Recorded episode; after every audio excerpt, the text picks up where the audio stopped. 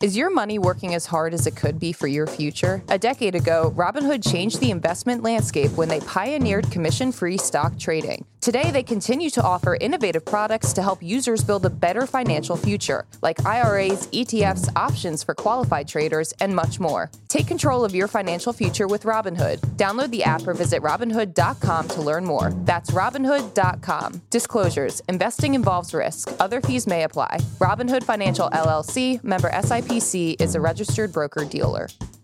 Good morning, Brew Daily Show. I'm Neal Freyman. And I'm Toby Howell. On today's pod, the Rolling Stones are dropping their first new album in almost 20 years, and they're not the only band staving off Father Time. Plus, I'll share a stat that highlights just how lucky we are to be living here. Then, the US military is in a race against China to develop a horde of AI powered drones. Plus, Neil and I will tell you about the unofficial drink of the summer, the Honey Deuce. It's Thursday, September 7th. Let's ride. Okay, I just want to give a shout out at the top of the show to Morning Brew Daily listeners because, as some of you may know, I lost my wallet over the weekend. So I asked you all for some recs on replacements, and boy, as always, did you come through. A couple things stood out to me from these recommendations, though. 90% of them were for minimalist or slim wallets. So we're not a market research firm, but if MBD listeners are anything to go by, the slim wallet trend is definitely a thing, Neal. Right, and that makes sense because uh, you don't need to carry cash anymore. Okay. My, my wallet is just literally like one one unit where you press a little trigger at the bottom and then it get, brings up Right. your uh, your credit card. A lot of the wallets were like Yeah. that, the the trigger system. But I've always kind of carried cash. I think it's because I grew up playing like poker a little Yeah. bit, and like a lot of so sometimes I would win money playing poker and just have cash on me, and it's always nice. You never know in a pinch if you need cash. So I'm kind of a cash guy. So if you have any other wallet recommendations, people, please send them in to me that could hold a little bit of cash. I would not invest in the wallet industry. Uh, you think it's just I think it's dying. I, yeah, why? I think eventually all our phones will be our wallets. I mean, that's obviously not the wallet guy. spiciest take of all, but Yeah. I don't. Yeah, I just I wouldn't like start a wallet company right now. I need. But you see those Ridge Wallet uh, Right, Instagram was- ads everywhere. that was one of them. what do people say about those? Ekster wallets. I'm just going to list what Yeah. people said. Ekster wallets. One company is literally called Slim Wallets. One was called Rome Wallets, and then Ridge Wallets, like Yeah. a couple times as well. I have So- a secret. Uh, all right, there's another one. No idea where that's from or how I got it, but it is a pretty good wallet. All right, to king things off, let's talk about a new study from the Mozilla Foundation, which is best known for making the Firefox web browser, but it also writes reports about the privacy practices of different tech products. And this week, it unleashed a report that was equivalent of a Comedy Central roast. It was absolutely savage. Mozilla reviewed a product category that had the worst privacy practices of any category they have ever reviewed. And um, I want listeners to maybe guess what it is before I move on. It is cars. Mozilla said cars are the official worst category of products for privacy it's ever reviewed, concluding that 92% of the 25 automakers it reviewed gave drivers little, if any, control over their data, and 84% share or sell your data. Through a web of sensors, microphones, cameras, phones, apps, and connected devices, cars can collect an astonishing amount of data. Nissan, for example, said it had all types of info on you, including your driver's license number, immigration status, race, and sexual orientation. And from its data, it can build profiles with psychological trends, consumer preferences, intelligence, and genetic characteristics. Nissan and Kia even said they collect data on their drivers' sexual activity and sex lives. Toby, cars have been flying under the radar in terms of privacy for years, but with all the tech that's been loaded onto them, Mozilla says it's time to recognize them for the massive privacy liability they are. Right. And there are also just these connection hubs too, because even though you have all these technological advancements within the cars, you connect your phone to it every time to play music, to access Google Maps, stuff like that. And so your car also gets access to all that data as well. So it's like this double data hive. And they're really just giant phones too, if you think about it. Like they have cameras on it, forward and inward facing cameras. They have things like you can play music on them, you can navigate. So they really are these giant phones on wheels that operate in such a gray area because that's the thing with cars. Like it's very hard to opt out of these privacy deals because if you have a car, you're going to drive it. And most of the privacy agreements are set up to say, like, okay, by driving the car, you agree to our mm-hmm. privacy.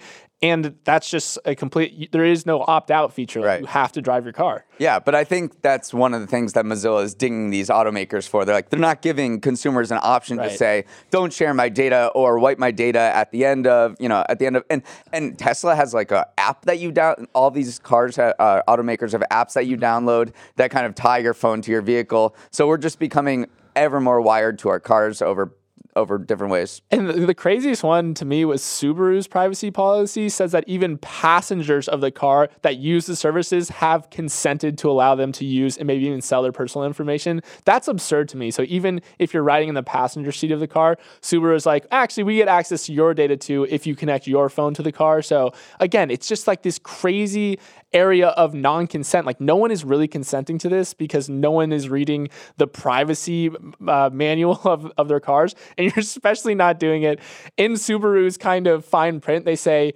you should tell your your passengers and the in the Mozilla article they're like that's that's great small talk advice like let's bring up the privacy pamphlet when you get into, into uh, my Subaru You may want to think twice about taking over the aux. I got to say, Right, passenger exactly. Well, why are why are cars so bad? I just want to run down a, a few of the criteria that Mozilla judged them on. They all collect more personal data than necessary and use that info for a reason other than to operate your vehicle and manage their relationship with you. More than half say they would share it with the government or law enforcement without a court order. And then most drivers uh, have little or no control over their personal data. Only two of the 25 car brands say that all drivers have the right to have their personal data deleted. So that is sort of the rubric that they were judged on. And they were like, across all product categories, even mental health apps, sex toys, these place, these things that are known for being extremely invasive. They said that cars are the worst. I just am wondering whether consumers care about privacy anymore because consumers do like they there was a study it was like 50% or, or, or so of people said that they do care about uh, their privacy. Again it's probably one of those things that you're not consciously thinking about on a day-to-day basis but then when you take a step back you're like yeah i'd probably like a little say over what what people are doing with my data. But yeah i, I think the the funniest quote out of this study was albert fox who is a human rights fellow at harvard said increasingly most cars are wiretaps on wheels it is just crazy how much like these things are, are listening to you on a daily basis. All right, Neal, let's move on. We've talked a lot about the AI arms race when it comes to big tech companies, but there is also a literal AI arms race going on between the US and Chinese militaries.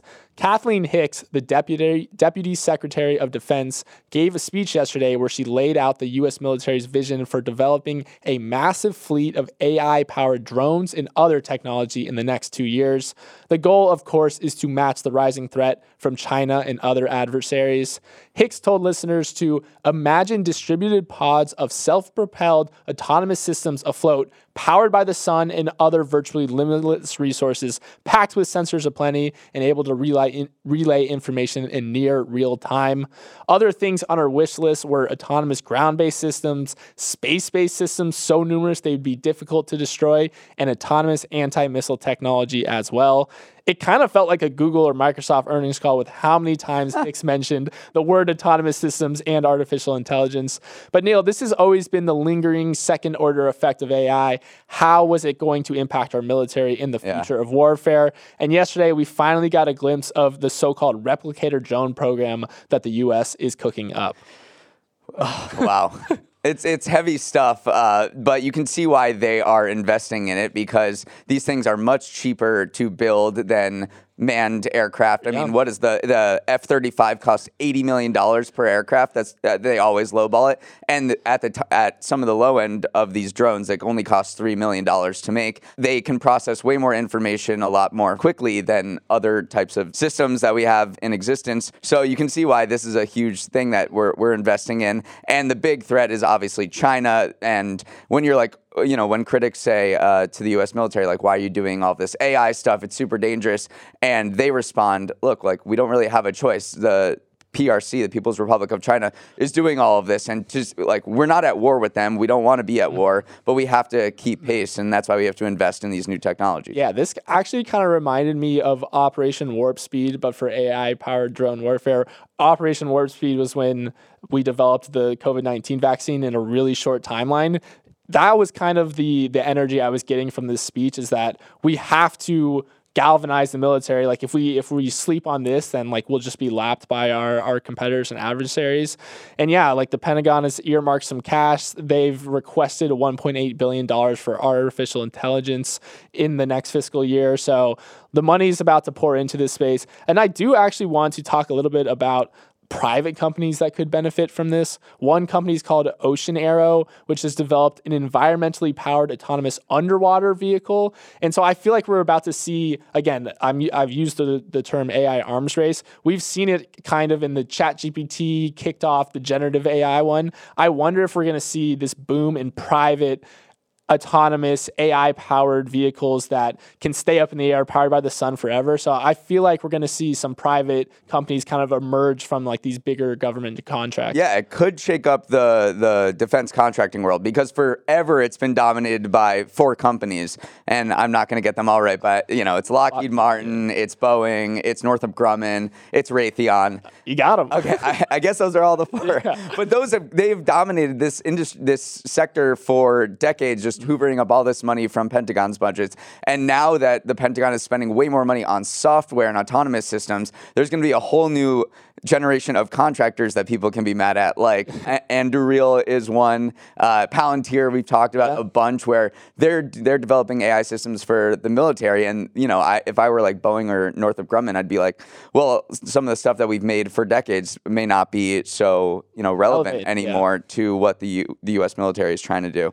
All right, switching gears completely. uh, for our next story, you can't always get what you want, but you sometimes do. The Rolling Stones, I butcher that. The Rolling Stones revealed their first album of new songs in almost 20 years yesterday called Hackney Diamonds. And while the jury's still out on the music, it seems the Stones haven't lost their marketing mojo at all. To tease the album, they projected their iconic mouth and tongue logo on landmarks in cities all around the world. And yesterday, they dropped a single called Angry with a music video starring the actor Sydney Sweeney.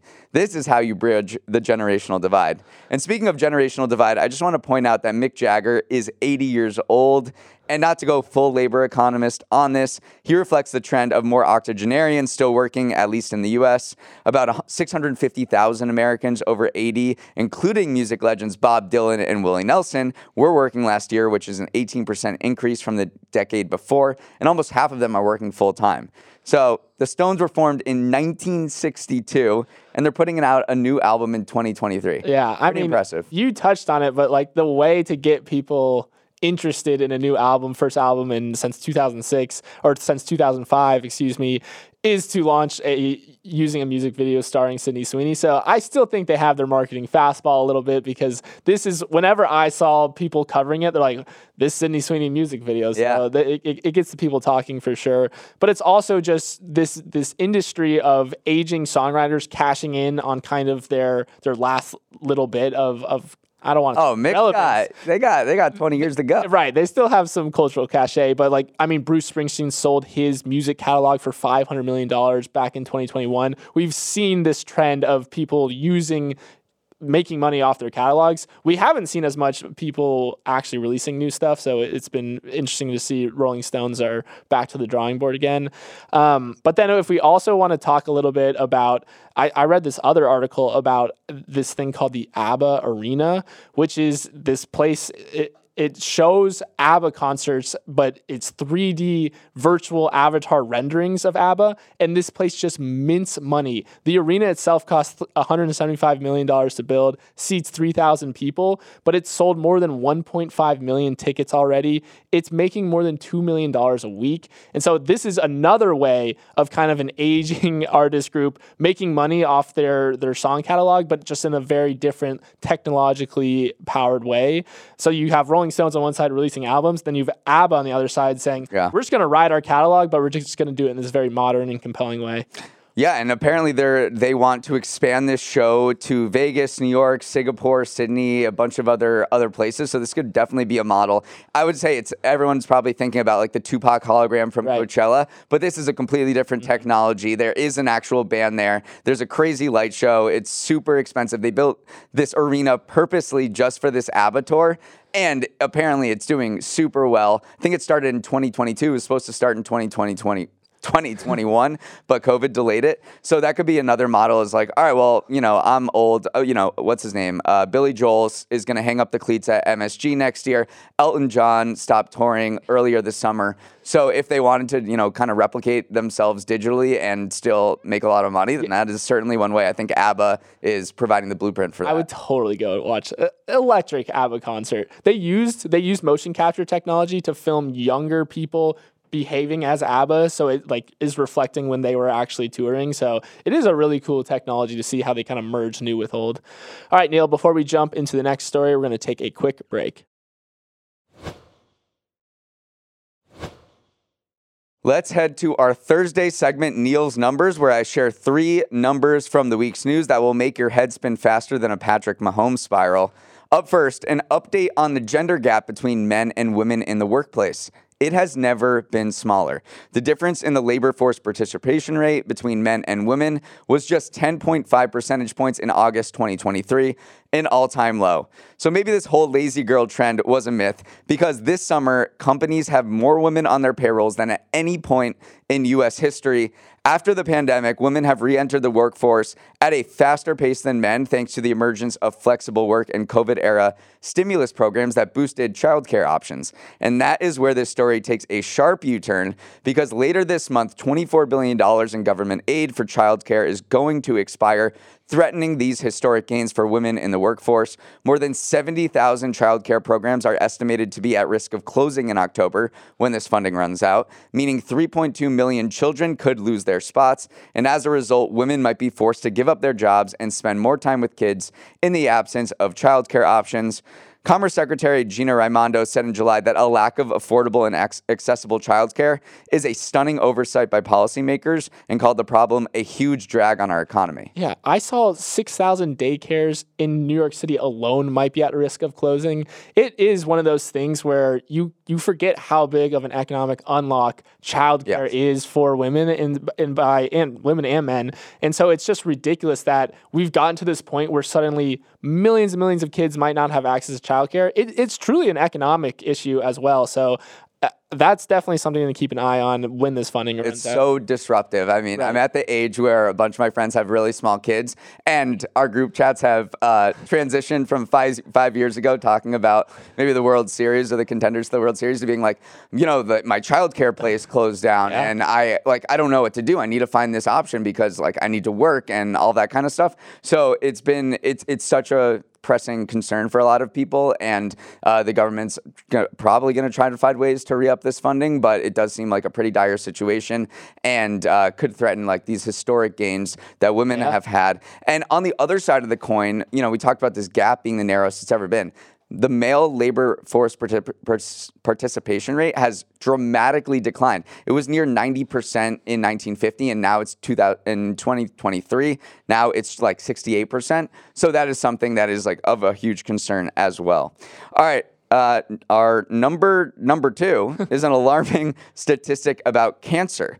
Cases of cancer among people under 50 have surged almost 80% globally in the three decades from 1990 to 2019, according to a new survey that examined 29 cancers across 204 countries and regions. Breast cancer accounted for the greatest number of early onset cases in 2019, but windpipe and prostate cancers had the fastest rate of any during the period studied. This is to some degree a first world problem, as they say. The highest rates of early onset cancers were found in North America, Oceania, and Western Europe. So, what is going on here? The rise seems to be linked to generally unhealthy lifestyles. The study said that things like diets high in red meat and salt and low in fruit and milk, as well as alcohol and tobacco use, were the main risk factors. Secondary factors were not getting off the couch and exercising, obesity, and high blood sugar, plus genet- genetic factors also play a role.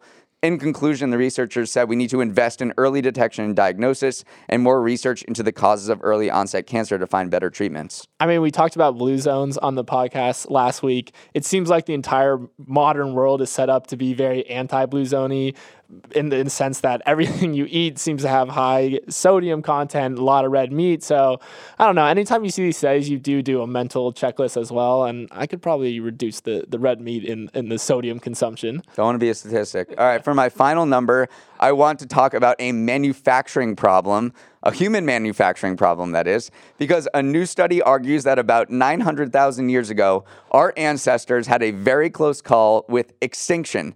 The researchers used genetic analysis and computer modeling to estimate that their population plummeted 99% to less than 1,300 reproducing individuals. They aren't sure why there was such a population crash back then, but it could be attributed to dramatic changes in climate, like cooling sea surface temperatures, droughts, or longer periods of glaciation. Whatever caused our ancestors to almost completely die out, it could explain why humans have remarkably low genetic diversity compared to other living primates, because there had to have been a lot of inbreeding to build our population back up from the brink of extinction. Other scientists have been skeptical of this study, saying that further research is needed to corroborate these claims of a nearly fatal population bottleneck almost 1 million years ago. But I don't know about you. After reading this, I'm like, damn, I'm lucky to be here right now. Oh, so Thank lucky you to those 1,300 Yeah. reproducing individuals. Without the 1300, we literally wouldn't have Morning Brew Daily Show. It, it, we did when we were talking about the statistic in the office yesterday. Everyone kind of thought about and like, That's none not a lot of people. None of this would have happened without those 1300. So and they didn't have they didn't have the Starfield uh, developers, you know, kind of encouraging Right. them to to reproduce. Like. Exactly. All right, Neal, let's move on. We've talked a lot about how rising temperatures this year have thrown a global warming size wrench into the food supply, but no commodity has been as affected severely as olive oil. A massive drought in Spain cut the nation's olive oil output in half for the 2022 2023 season, while production challenges in Italy have also reduced supplies globally. As a r- result, prices of olive oil have doubled over the last 12 months to $8,000 a metric ton, an all time record. And here's an unexpected secondary effect. Rising prices have turned olive oil into a target for thieves. The most recent heist involved over 50,000 liters of extra virgin olive oil getting stolen from a mill in Spain in the middle of the night. Total value of the haul $536,000. This isn't the first time rising commodity prices have driven crime waves. Copper, for instance, has been a popular target over the years. But Neal, it's interesting to see olive oil turn into this liquid gold worth Yeah. stealing. Yeah, anytime, a- as you said, anytime a price rises becomes a uh, a threat or a, a target for theft. What I found interesting was that they're not just stealing olive oil; they're stealing olives off the freaking tree and bringing them into these like you know Breaking Bad type labs where they're making in basements where they're actually producing olive oil and selling it on the black market. So think this thing has become so valuable, and like you said, th- there's going to be a ton of food price volatility from coffee to cocoa to all these other commodities that are going to be fluctuating in price thanks to climate change and disruption. So, you know, I, we probably prob- once they're done with olive oil, probably move on to the next thing that that has a huge price spike because production is stymied somehow. Olive oil is also a popular product to fake. So in March, authorities in one region of Spain withdrew 11 brands from the market because they'd been mixed with other oils and they weren't fit for consumption. This reminded me, did you ever see the Sour Grapes documentary on Netflix a few years back? No. It was about a guy who was this really big wine collector and he kind of duped the entire wine world by selling these supposedly like really really rare bottles of wine. But in his house he was literally just mixing and matching different wines and like passing them off as this. So i don't know that just reminded me of that. Um, and then also if we just want to like bring this back to you and if you're not a big olive oil consum- consumer but maybe you're a big starbucks consumer remember starbucks launched their oleato oleato line which is olive oil infused coffees. And so a lot of people are saying keep an eye out for a, a price increase uh, on the oleato line going forward I haven't heard of anybody ordering that. I just gotta say. we're gonna go try it after this okay we've been saying that for months so we're gonna go try it okay neal let's move on to our final story of the day where i want to tell you about the summer's hottest drink the honey deuce. The honey deuce is made of grey goose vodka raspberry liqueur lemonade and garnished with honeydew melon in the shape of tennis balls. That's because it's been the signature cocktail of the us open since 2006 last year a record 405000 honey deuces were sold at the tournament. Good for $9 million in reven- revenue. And this year it's on pace to break that for sure. But it's not just the drink that attracts people it's the vessel it comes in. Whenever you order a honey deuce it comes in a clear hard plastic cup that has the names of previous us open winners printed on it. And it's become an essential part of the us open experience. The vp of marketing for grey goose says the cups are treated almost as a fashion accessory accessory at the Seen or Be Seen tournament. So, Neal, I have to ask you you went to the US Open last night. Did you pay the $22 for the honey deuce? Of course I did. It I is a love it. delicious drink. But you talking about the cup makes me a little sad because I had the cup. It was You didn't get the cup? I had the cup, and the whole time I was thinking, I'm bringing the cup home. I'm bringing the cup home. No. On the way out, I realized I didn't have the cup. So it really, it's it's very uh, it's very sad. That's brutal. The cup is very cool. It does have all of the past winners. It's it's nice and hard. It's Right. like something you'd order at a bar. It's not this crappy plastic cup. So it definitely is a is an amazing souvenir from from the U.S. Open. And So- I just let some. I just left it ah, at my seat. That is brutal. But so, Neal, of course, this is not the only uh, food or beverage item associated with an iconic sporting event. So I want you to rank some of these iconic Okay. ones. So the Kentucky Derby's mint julep, the pimento cheese sandwiches at the Masters, or Wimbledon's strawberries and cream. Give me a power ranking of those. I let's go pimento and cheese sandwich at the Masters because I've I've never had it, but uh, it's you know three dollars. That's the whole Yes, point. and so I would love to get Price conscious. fifteen of those. And who doesn't love a nice grilled cheese? Uh, it's very and and I like how it's associated with where it's at, right? Because pimento cheese is big in the South, Mm-hmm. and the Masters is obviously in Georgia. Let's go with mint julep next. Uh, I also like the local uh, flair of that because it has bourbon and it's in Kentucky and it's alcohol, so that's pretty cool. Um, and then I'll go uh, I'll go strawberries and cream last because I'm just not a dessert guy. That was not how I would have ranked them at all. Oh, we're different people. It's I fine. know, yeah. What about you? I will say, so I've had the pimento cheese sandwich for the Masters, low key flex right there. And the problem is, is that once you are sort of walking around and it gets to later parts of the afternoon, it gets a little hot. And like this pimento cheese is actually meant to be served kind of cold, Hmm. and it just becomes pretty unappetizing to have like this really hot tomato and like pimento cheese or oh, all. there's a tomato slice on it. I think there's there might be That's even bigger. Yeah, I can't remember, but it Oh, it, it, it got worse with the heat, and so that's why I would put it a little lower. And then yeah, strawberries and cream seems so refreshing. I don't know how you sleep on Yeah. that. Yeah, I think for the Little League World Series, they need to do a Yeah. like big league chew that, activation. that would be awesome. Yeah, the bubble gum. All right, that is our show for today. Have an amazing Thursday and good luck to everyone's fantasy football teams ahead of the season opener tonight. For those of you who registered for the Dumb Money screening on Monday, expect some more details about the event to hit your inbox over the next few days. Should be super fun. Uh, the rest of you, chime in on anything you heard today at our email address, morningbrewdaily at morningbrew.com. We love any and all feedback. Let's roll the credits. Emily Milliron is our editor and producer. Samantha Velez and Raymond Liu are our associate producers. Isabel Wynn is our technical director. Billy Menino is on audio. Hair and makeup can't get no satisfaction. And neither can we because you never show up to work, honestly. Devin Emery is our chief content officer, and our show is a production of Morning Brew. Great show today, Neal. Let's run it back tomorrow.